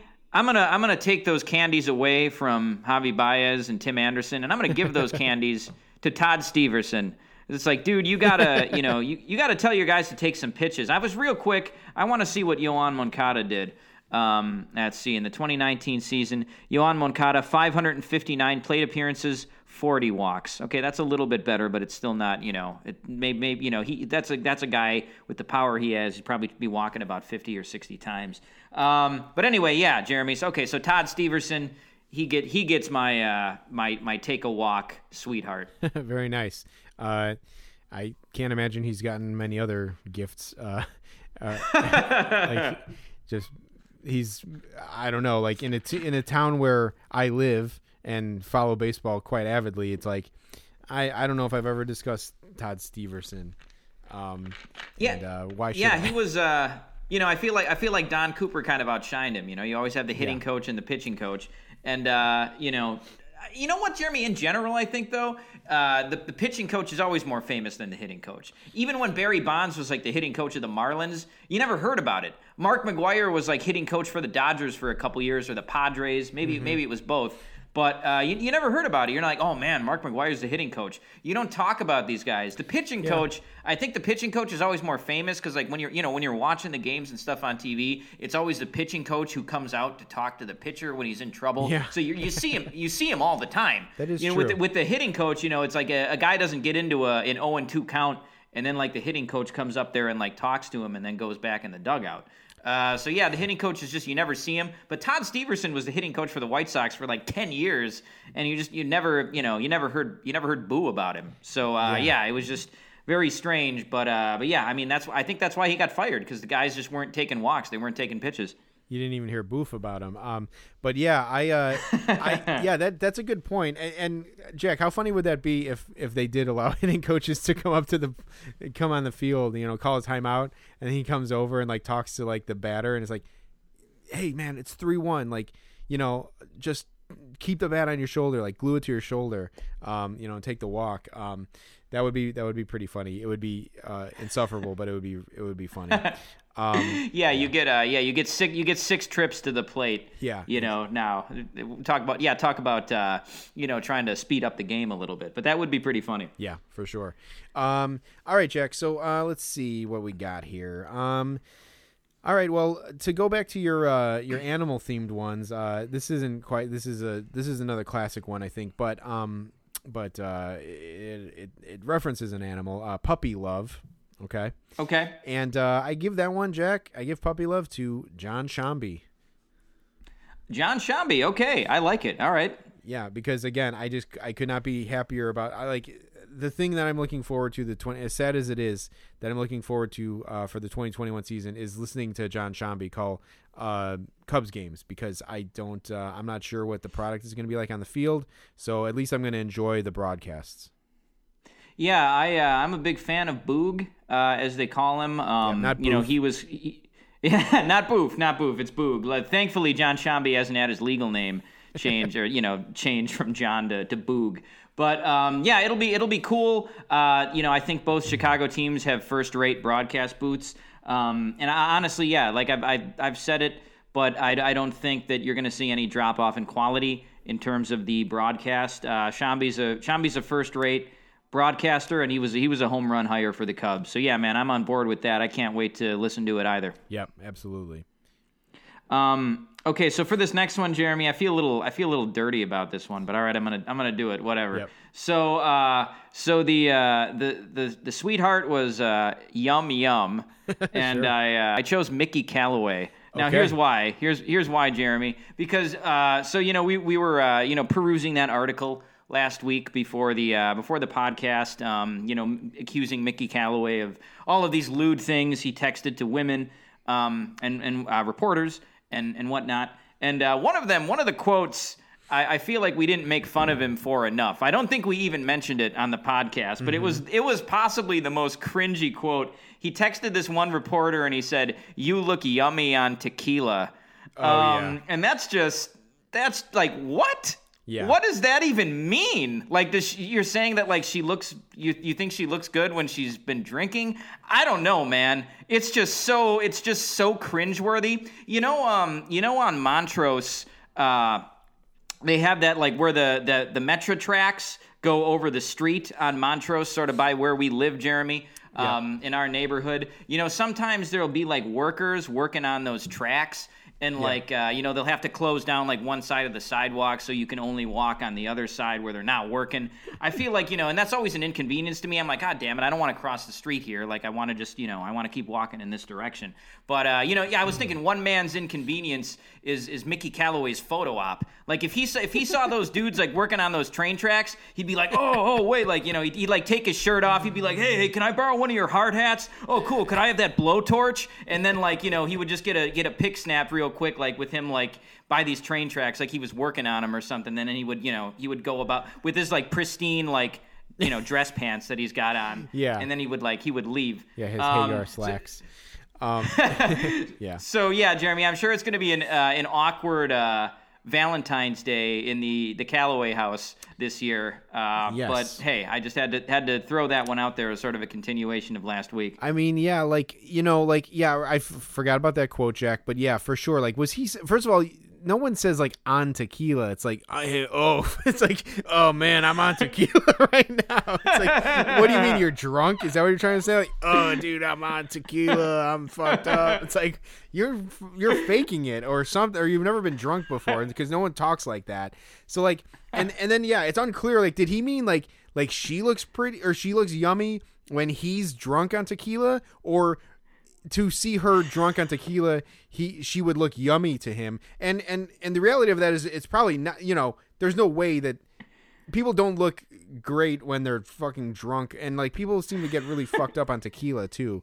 Uh i think like the first time i got drunk on tequila i um vomited. So like you know i don't know. I don't i but again chalk it all up to fucking mickey callaway's fucked up head and his fucked up reasoning um but yeah but that's i don't know that's pretty that's pretty messed up uh jack i will say that mickey callaway got a conversation heart from me as well Oh, nice. Okay, all right. um, in in one of kind of like the older school ones, and one that maybe didn't age so well, and you know could get you canceled uh, today. Um, I would say uh, I I found I came across one that says simply "Hi, chick." Yeah, uh, I. Uh, That's interesting. Go ahead. Go ahead. Well, I was just gonna say that seems like something completely out of the Mickey Callaway Guide to Pick Up Trashy Women. Uh, you know, uh, text them "Hi, chick." And they'll be yours. They'll be eaten out of the palm of your hand, baby.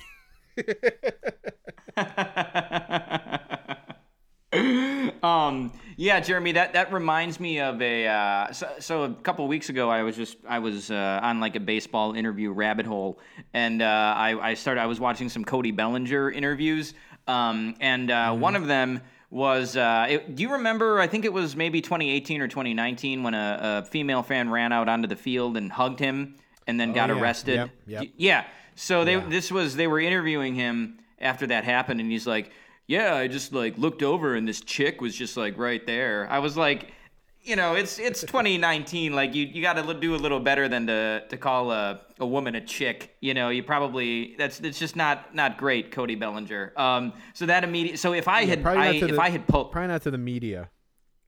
yes, exactly. So if I had if I had pulled that heart, um, you know that I might have given it to Cody Bellinger. You mentioned uh, before though, Jeremy. What was the uh, what was the dog one that you had? I had a comment to make about the dog one. What one was that? Oh, uh, puppy love. Yeah, puppy love. Okay, so yeah, this is another one that Mickey Callaway potentially could have. I could have given him, or maybe you could have given it to Jeff McNeil. Do you remember that story where Jeff McNeil was like, you know, I think he was posting it on his social media, but he was like, "Yeah, I want to get a puppy, but I have to ask my wife first, or something like that." And so somehow Mickey Callaway think I heard interjected his fucking big mouth into the whole situation. He was like, "Yeah, well, a real man wouldn't have to ask his wife if he needed if he wanted to get a dog." Um, so yeah, there's uh, th- that's that's another one we didn't touch on last week. Uh, there was also one more thing we want to talk about, like things. Wait, Jack, was that Jack? Was that like um uh? Did that come out in this in this recent like you know story about Mickey Callaway? That that story, or was that an old story? no, that that was an old story that somehow I missed. I missed that uh, when it happened. So yeah, that was uh, uh, that was an old one. But I that that should have been a red flag right there. was on the wall here with It was. It was an- another one. Another one that I missed from him was apparently one time, uh, you know, people were asking him how, how like, how are you going to use your bullpen? And he said, uh, he's like, well, you know, I'm not going to dry hump guys out there. Um, you know, and I guess dry humping, like that's a that's like a, a, a, a an inside baseball term for like getting a reliever uh, warmed up, but then not using them. But like, yeah, Mickey Callaway, you got to do a little better. You can't you can't say that to the media, man. That's that's ridiculous. So the writing had been on the wall this whole time, Jeremy. We just never saw it, I guess. Well, um, yeah, Mickey Callaway, uh, um, the best of baseball, I guess. really showing you like what the best, you know, what baseball has to offer, um, or just athletes in general. I don't, I actually don't want to single it out to just baseball, but um, that's uh, That's what we're talking about when when people are talking about like you know dumb jocks, but whatever. Right. um, is it is it me? Is it my turn, Jeremy? Um. Yes. Yeah. Okay. Okay. So for this one, I uh, it's homesick, and I I would give it to Masahiro Tanaka. Yeah. we sure. just yeah we just talked about it. Uh, seems like he wanted to go home pretty bad, so uh, so we did. We talked about him at length a little bit last week, but uh, I mean, hey man, like if he would have wanted to stick around, I would have I would have given him a one year deal with the Brewers and just seen if he uh, seen if he had anything left. You know, um, I think he could have stuck around for a couple more years, but I guess uh, I guess he wasn't having it. So, but yeah, Masahiro Tanaka. You know, maybe that sweetheart would make him feel a little bit better, but uh, yeah, he's I would give him homesick. Yeah, it seems like a lot of teams could have used him. So, um, so yeah, def- definitely something there. Um, but uh, but yeah, yeah. Well, um, he, he homesick no longer, I guess. Um, even though I assume you know I lived in New York for the last seven, eight years, whatever, whatever long he lived there. But uh, um, so uh, let's see. Okay, so well, on that same uh, tip, Jack, I have uh, I came across a miss you and uh, I gave that one to. Uh, there's several former Cubs I could have given that one to, but uh, I think the one that I'm going to miss the most is Theo Epstein.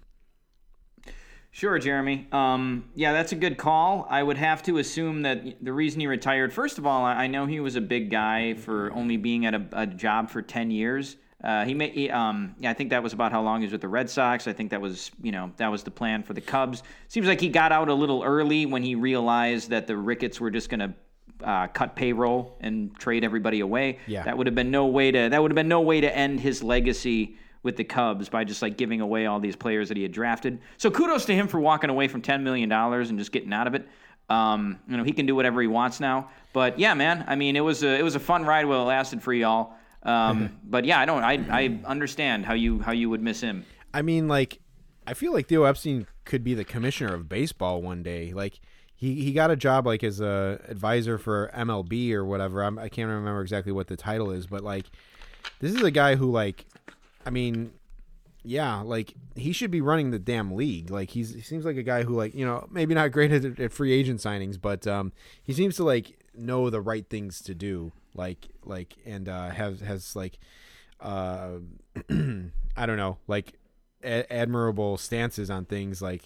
Uh, so I, I wonder I don't know if anyone's talking about that, but I could see this guy like running baseball one day, and it's like, yeah, you know, you wouldn't want to try to do whatever you could to to keep that guy in your organization. Um, but uh, but yeah, Kasper Epstein, people are are jumping ship, and uh, I cannot blame uh, them because um, the the Ricketts family is uh, fucking poison. So Yeah, you know, you know, I've um, I've heard uh, uh, that about Theo Epstein too.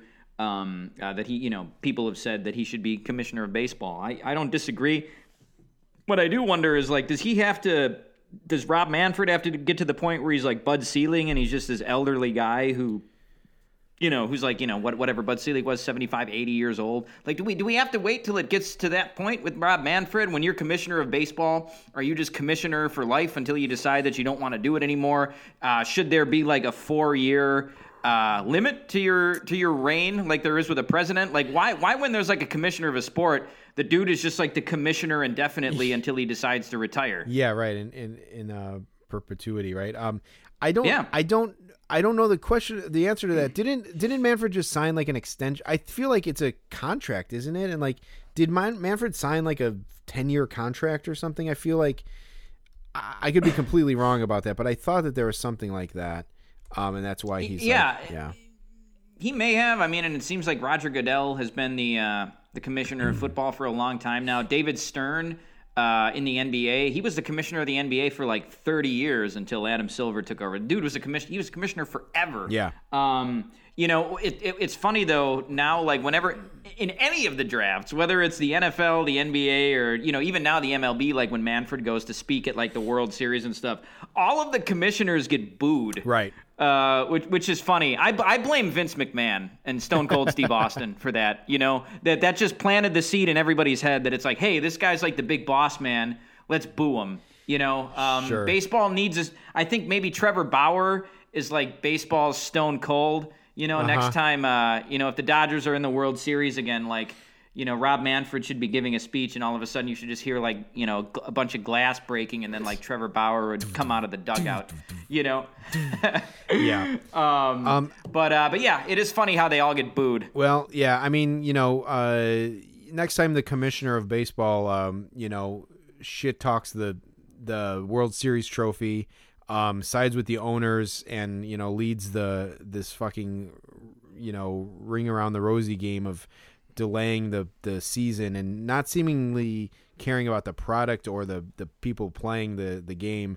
Uh, you know, I think uh, he should be booed. Uh, you know, and, and maybe that's why. But uh, yeah, I I don't know. I fuck Manfred could fuck off. Uh, I yeah, just after the after like the 2020 season, the way things were handled, uh, just fucking just a just a turd, uh, like so many other people that we talk about on this podcast. But uh, he was um he was um extended for five years um in 2018. So uh so yeah, and like um I think it said like he was voted unanimously uh uh to extend his contract. So I I guess um you know owners vote for that and I mean I now you know that might make a little more sense uh why he fucking is in the pocket of the owners. Um but uh, I'm not exactly sure who votes for him, but um but yeah, I, I just uh, the way he handled the 2020 season and the you know, I, I hope to God that the same stuff doesn't happen with 2021. But uh, yeah, yeah, just I, I screw that guy. um, all right, so miss you, Theo Theo Epstein. I, I like it, Jeremy, but but like you said, could have gone to Len Kasper possibly as well. Um, my next one is Cheer Me On. Uh, and that one is going to go to Kike Hernandez. um, I don't know if you remember, Jeremy. This was maybe in 2018. It was during the World Series, I think. It was that. That was the year the Dodgers uh, beat the Brewers. but um, but Yasmani Grandal was a broken man during those playoffs. He couldn't get a hit. Uh, he, there were pass balls left and right, if I if I uh, if memory serves. And so he was getting booed by Dodgers fans. And, uh, and Kike yeah. Hernandez came out and he's like, like, yeah, all these people booing him, like, you know, what what do they know? Like, what do they know about, uh, you know, catching a 90 mile per hour, uh, you know, uh, ball that's got action on it? Like, you know, well, what do they know? They should go out there and try to do that. And you're gonna boo this guy? It's like, really, man? I I, I hate I hate that. That's like the for me, you know, as hey, as two guys who like just make fun of and criticize athletes a lot. It's what we do. Um, uh, I, the sort of the the lame brain defense uh, of the athlete in that situation would be like, well, yeah, you know, you're not a baseball player. Could you, you know, could you do it any better than those guys? Right. And yeah, no, I, I couldn't do it any better. I couldn't even come close to doing it better. Not one one thousandth as good as Yasmani Grandal can do it. But they're also not paying me twelve million dollars a year to do it. You know, and you know, hey, I'm I'm spending my money to watch this guy. You know, I'm investing my time uh, to watch on TV, and you know, the guy's fucking choking. So, like, as as a fan who purchased a ticket into the stadium, as long as long as I don't loudly shout "fuck KC" like that guy at the White Sox game, so every like you know man, woman, and you know impressionable child can hear it. Like, if I just want to boo the guy a little bit, like I think that's all right. But I just hate that defense there, me that Jeremy, that that lame-brained uh, defense of, oh yeah, I don't think you could do it any better. Well, yeah, of course I couldn't do it any better. But part of being a fan is that you should be able to say whatever you want. So so yeah, cheer me on for, for Kike Hernandez. Yeah, for sure. I mean, like you know, art can be critiqued without uh, knowing how to like, you know, paint a, a you know, Trump oil like real life like looking oil painting.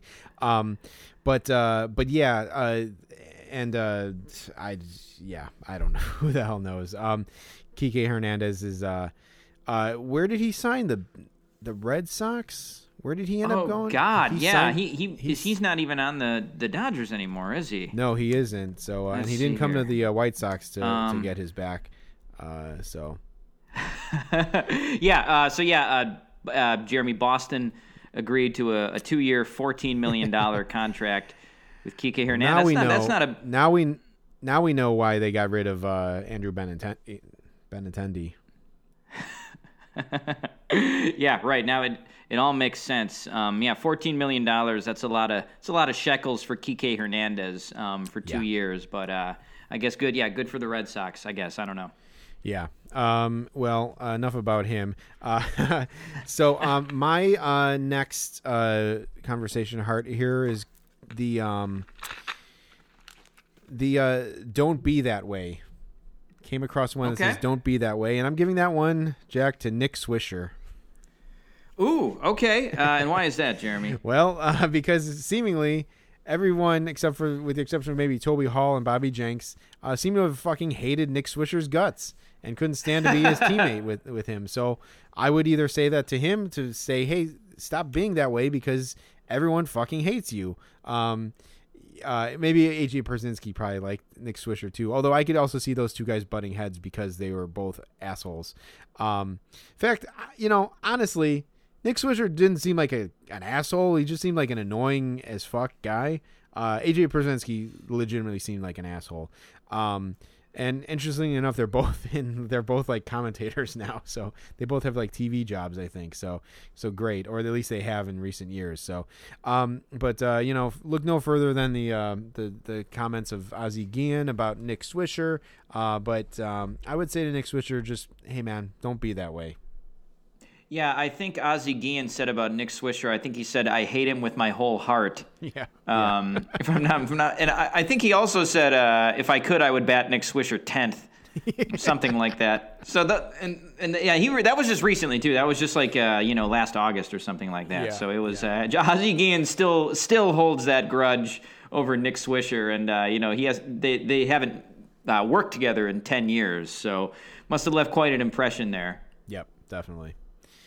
Uh, all right, Jack, who do you got? All right. Yeah, yeah, yeah. So for my next one here, Jeremy, we're getting down to the the end here. We just each of us just got a couple left. We have uh, uh so, so this was one of the new age ones, like in the in the wave of like email me and fax me. Uh, this one is www.cupid, uh, and I, and I gave that I gave that to C.J. Nitkowski, um, uh, who was a, a, a trailblazer uh, for for hav- uh, having his own website. Do you remember, Jeremy, that the card episode we did? It talked about we did. I think there were 2001 cards, maybe. Oh, and they yeah. uh, they talked yeah talked about how C.J. Nitkowski had his own website. nice. That was that was the blurb about him. They're like, yeah, CJ has really gotten into the internet craze. Like he has his own website, cjnitkowski.com, where he blogs about his own life. um, it's just such a such a funny time capsule of like uh, you know where where we were at as a society back then. So yeah, www.cupid to uh, internet trailblazer CJ Nitkowski.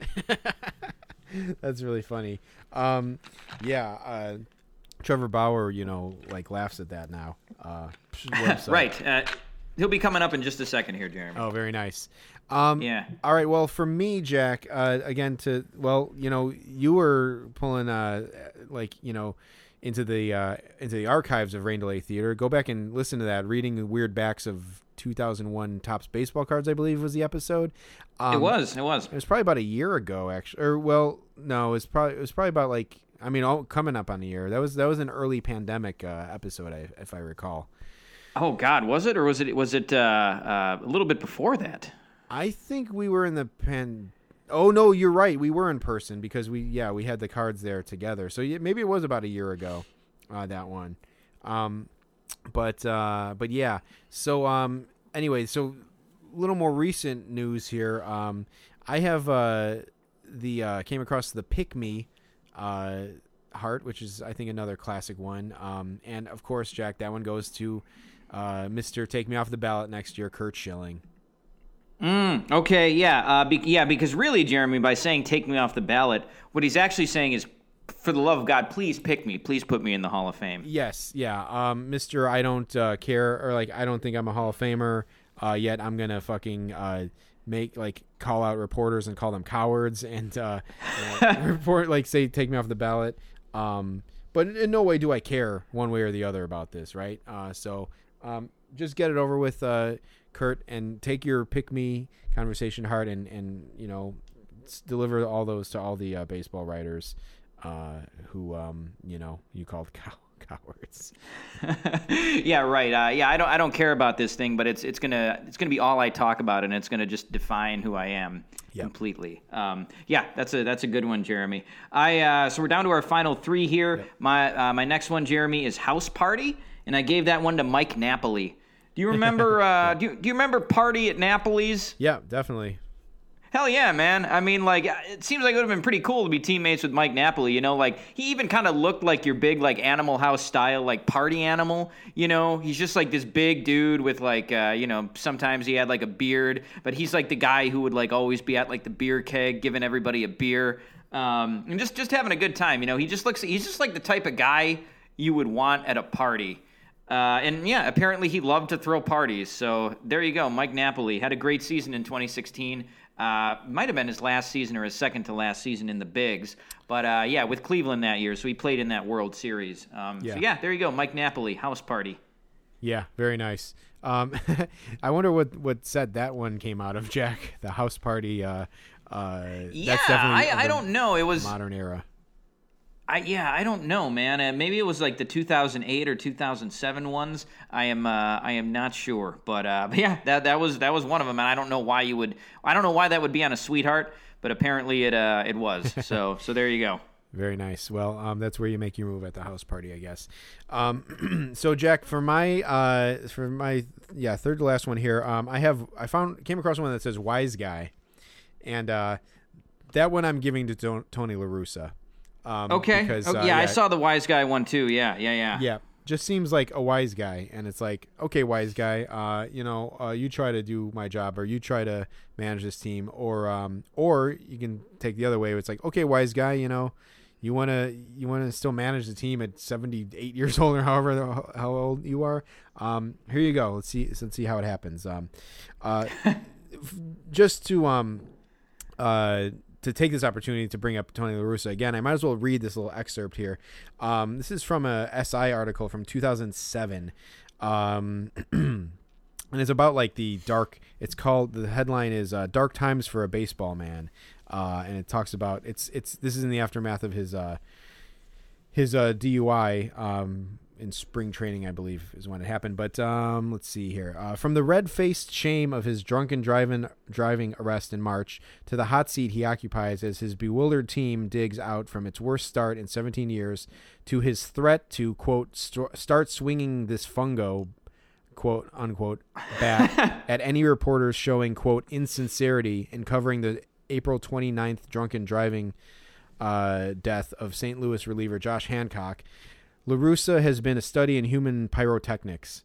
Um, so so yeah, I'm, it's hard to find like uh like references to that fungo bat incident, but but yeah, he was on the field before a game. Like he was yeah basically like veiled threatening um reporters like who like would talk shit like because so Josh Hancock uh, was a pitcher for the uh, Cardinals who died in a car crash.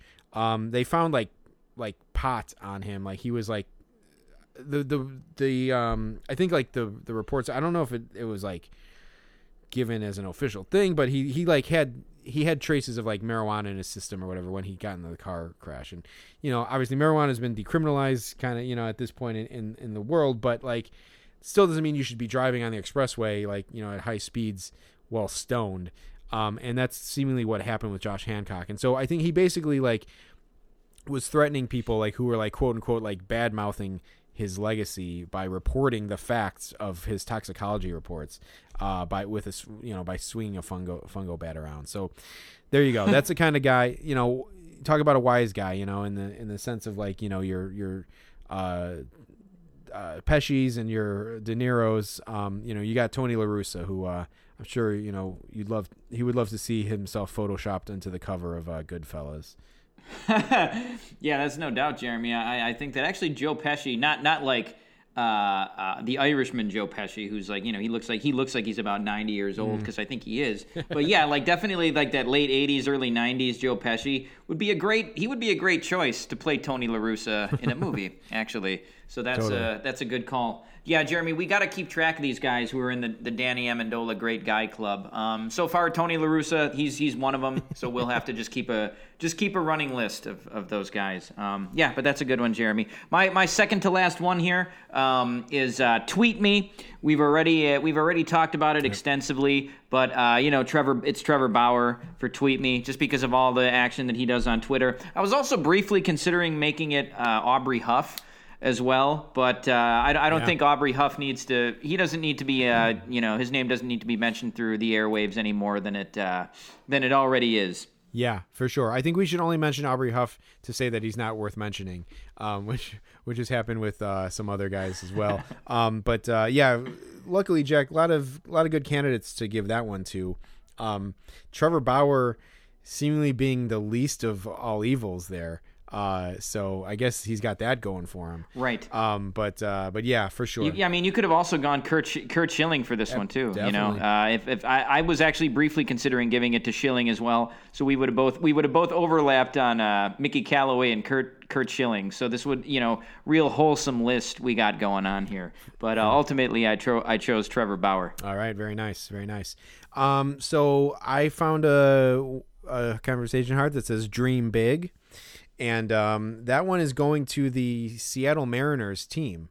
Um, I don't know, not Oh, okay. yeah, not All not the only team to never make the World Series, but um, uh, one team that has never made the World Series, and um, you know they they have uh, some some guys coming up the up the pipeline. Um, you know they have Evan White uh, who debuted last year, but they. I think both of these guys will end up seeing big league time this year, but Jarred Kelenic and um, and Julio Rodriguez, uh, things are hope like you know maybe looking up for the Mariners. Um, and it would be a long time drought uh, to, to for them to get to the World Series and, and win one. And um, you know, so so I, to them, I, I, I wish them to dream big, to dream for that World Series title, and maybe it'll happen uh, with these with these new guys coming up. And uh, I'm excited to see uh, to see these guys hit the majors. I think though, I think though, Jarred Kelenic will definitely be up this year, but I have a feeling Julio Rodriguez will be up this year as well.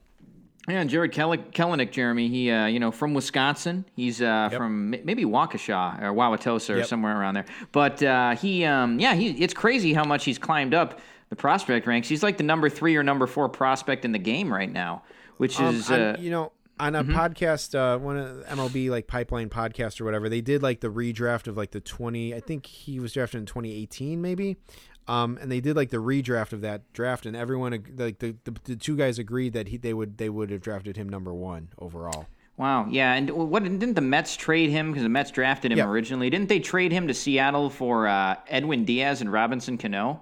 that is correct Jack and that's worked out really great for the Mets Jesus Christ, yes, yes, it has. Um, that was was that a Brodie Van Wagenen special right there? I think that was before he was with the team I think I'm pretty sure that was before Brodie Okay, pretty sure But uh, yeah, I mean, you know, that's that's not that's not on quite on the level of Tatis for Shields, but it's uh, you know, it's it's up there, and it We'll may. Yeah. ultimately look worse. yeah yeah we'll see You, you know, one one last thing about one last thing about that, Jeremy. I do kind of like that uh, that there's still teams out there that haven't won the World Series. Um, Yeah. You know, or even teams that haven't been there. It, it's kind of cool. I don't know how many other teams haven't been to a World Series, or if it's if maybe it's the uh, if it's just the Mariners at this point. But um, but yeah, it's it's cool that there's still a couple teams that haven't won it. It, it would be a lot cooler if the Brewers were not one of those teams. But um, yeah, I do. It makes the World Series a little more prestigious when there's still teams that are trying to chase that brass ring, as uh, Ric Flair would say. Yeah, for sure. Yeah, there's still um, there's still some stories there like to uh, to be told. Um, you know, now that the Cubs have uh, ended their narrative, but uh, but yeah, yeah. So we'll see with the Mariners. Um, I'm Absolutely, excited about Jeremy. the future. For sure. Or yeah, or as LeBron James would say, that's an untold story, uh, referring to something that like hadn't happened yet. I don't know. I just always. Uh, whatever. We can save LeBron James for another day. Okay. Um, uh, my last one, Jeremy. BFF. I gave this one to Manny Machado. Um, Manny Machado. He is a man who takes care of his friends. Uh, uh, two seasons ago in 2019, he got he got not only one of his friends, but two of his friends contracts with the White Sox and then he didn't sign with the White Sox, which is so hilarious. Just people people don't people don't mention that anymore. They don't talk about it enough, especially since Rick Hahn, the guy who did it, is still with um, is still you know is still with the White Sox. He's still the GM of the White Sox. Kenny Anderson, Jerry Reinsdorf, Manny Machado. Just to, to quote Batman Returns, Manny Machado played them like a harp from hell. Um, so. Yeah, it's uh hey, Manny Machado, he's a guy, you know, he's a good guy to be friends with cuz he's going to take care of you. Yeah, I mean that's uh, you know maybe not a bad approach there by by um, uh, Rick Hahn, but uh, transparent as uh, you know an open window. Um, but uh, but yeah, um, yeah, didn't didn't work out. Um, but uh, but yeah, that's a that's a pretty good one, Jack.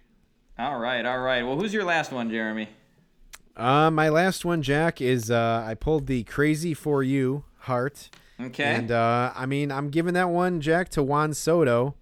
And um, you know, this is something we discussed uh, pre pre show. Um, I didn't tip my head a, a hand about you know how I was going to incorporate this, but it's occurred to me, Jack, that we may have never mentioned Juan Soto on this podcast in, in the three years we've been doing it, and um, he he may be the best player in baseball. He's in the top three, I would say, best players in baseball, and um, yeah, I mean, I'm I'm I'm bullish. uh, You know, again, I'm about two and a half years too late to make this prediction, but uh, or the, this this point. But um, I don't know. I love Juan Soto. I think um, he's uh, just like a, a sweet swing and um, uh, just amazing uh, talent, and and I think he's. Um, you know, when you talk about Trout and Tatis and Acuna and these guys, uh, to me, I think Soto is like probably the least sexy of all of them, but like might end up, you know, take Trout out of the, the conversation. But out of those those three hot rookies, or not not rookies, but three hot like young players, um, I don't know. Soto might be the the one for me, like who who ultimately is the best out of those three, like uh, long term. But um, but yeah, good stuff there, and um, yeah, you know, why talk about him when we could talk about you know Carlos Marmol and Boof Bonser? Um, but uh, but yeah, you can get that anywhere. But I just I just wanted to give my props to, to Juan Soto and tell him that I'm crazy for you. Yeah, no, uh, uh, absolutely, Jeremy. That's a great call. Uh, yeah, not only have we never probably mentioned him before, but yeah, he's he's really good. He's got great power numbers. Um, you know, he hit for a really high average in 2020. He hit 351, which is great. He had that was his first season over 300, but he, he had hovered around 300 the other two seasons. His rookie year, he hit 292. Second second year in the league, he hit 282. Second, he also takes a lot of walks too. Um, I mean, his his OBP Yep. was over. It's been over 400. Uh, you know, each of his three years in the league, and it was freaking 490 last year. The guy drew 41 walks in 47 games played in 2020, which is insane. So they say that he has a really good understanding of the strike zone. Um, you know, uh, it, like it's an almost superhuman understanding of the strike zone. And uh, you know, the, the freaking kid is only he's only 20. He just turned 22.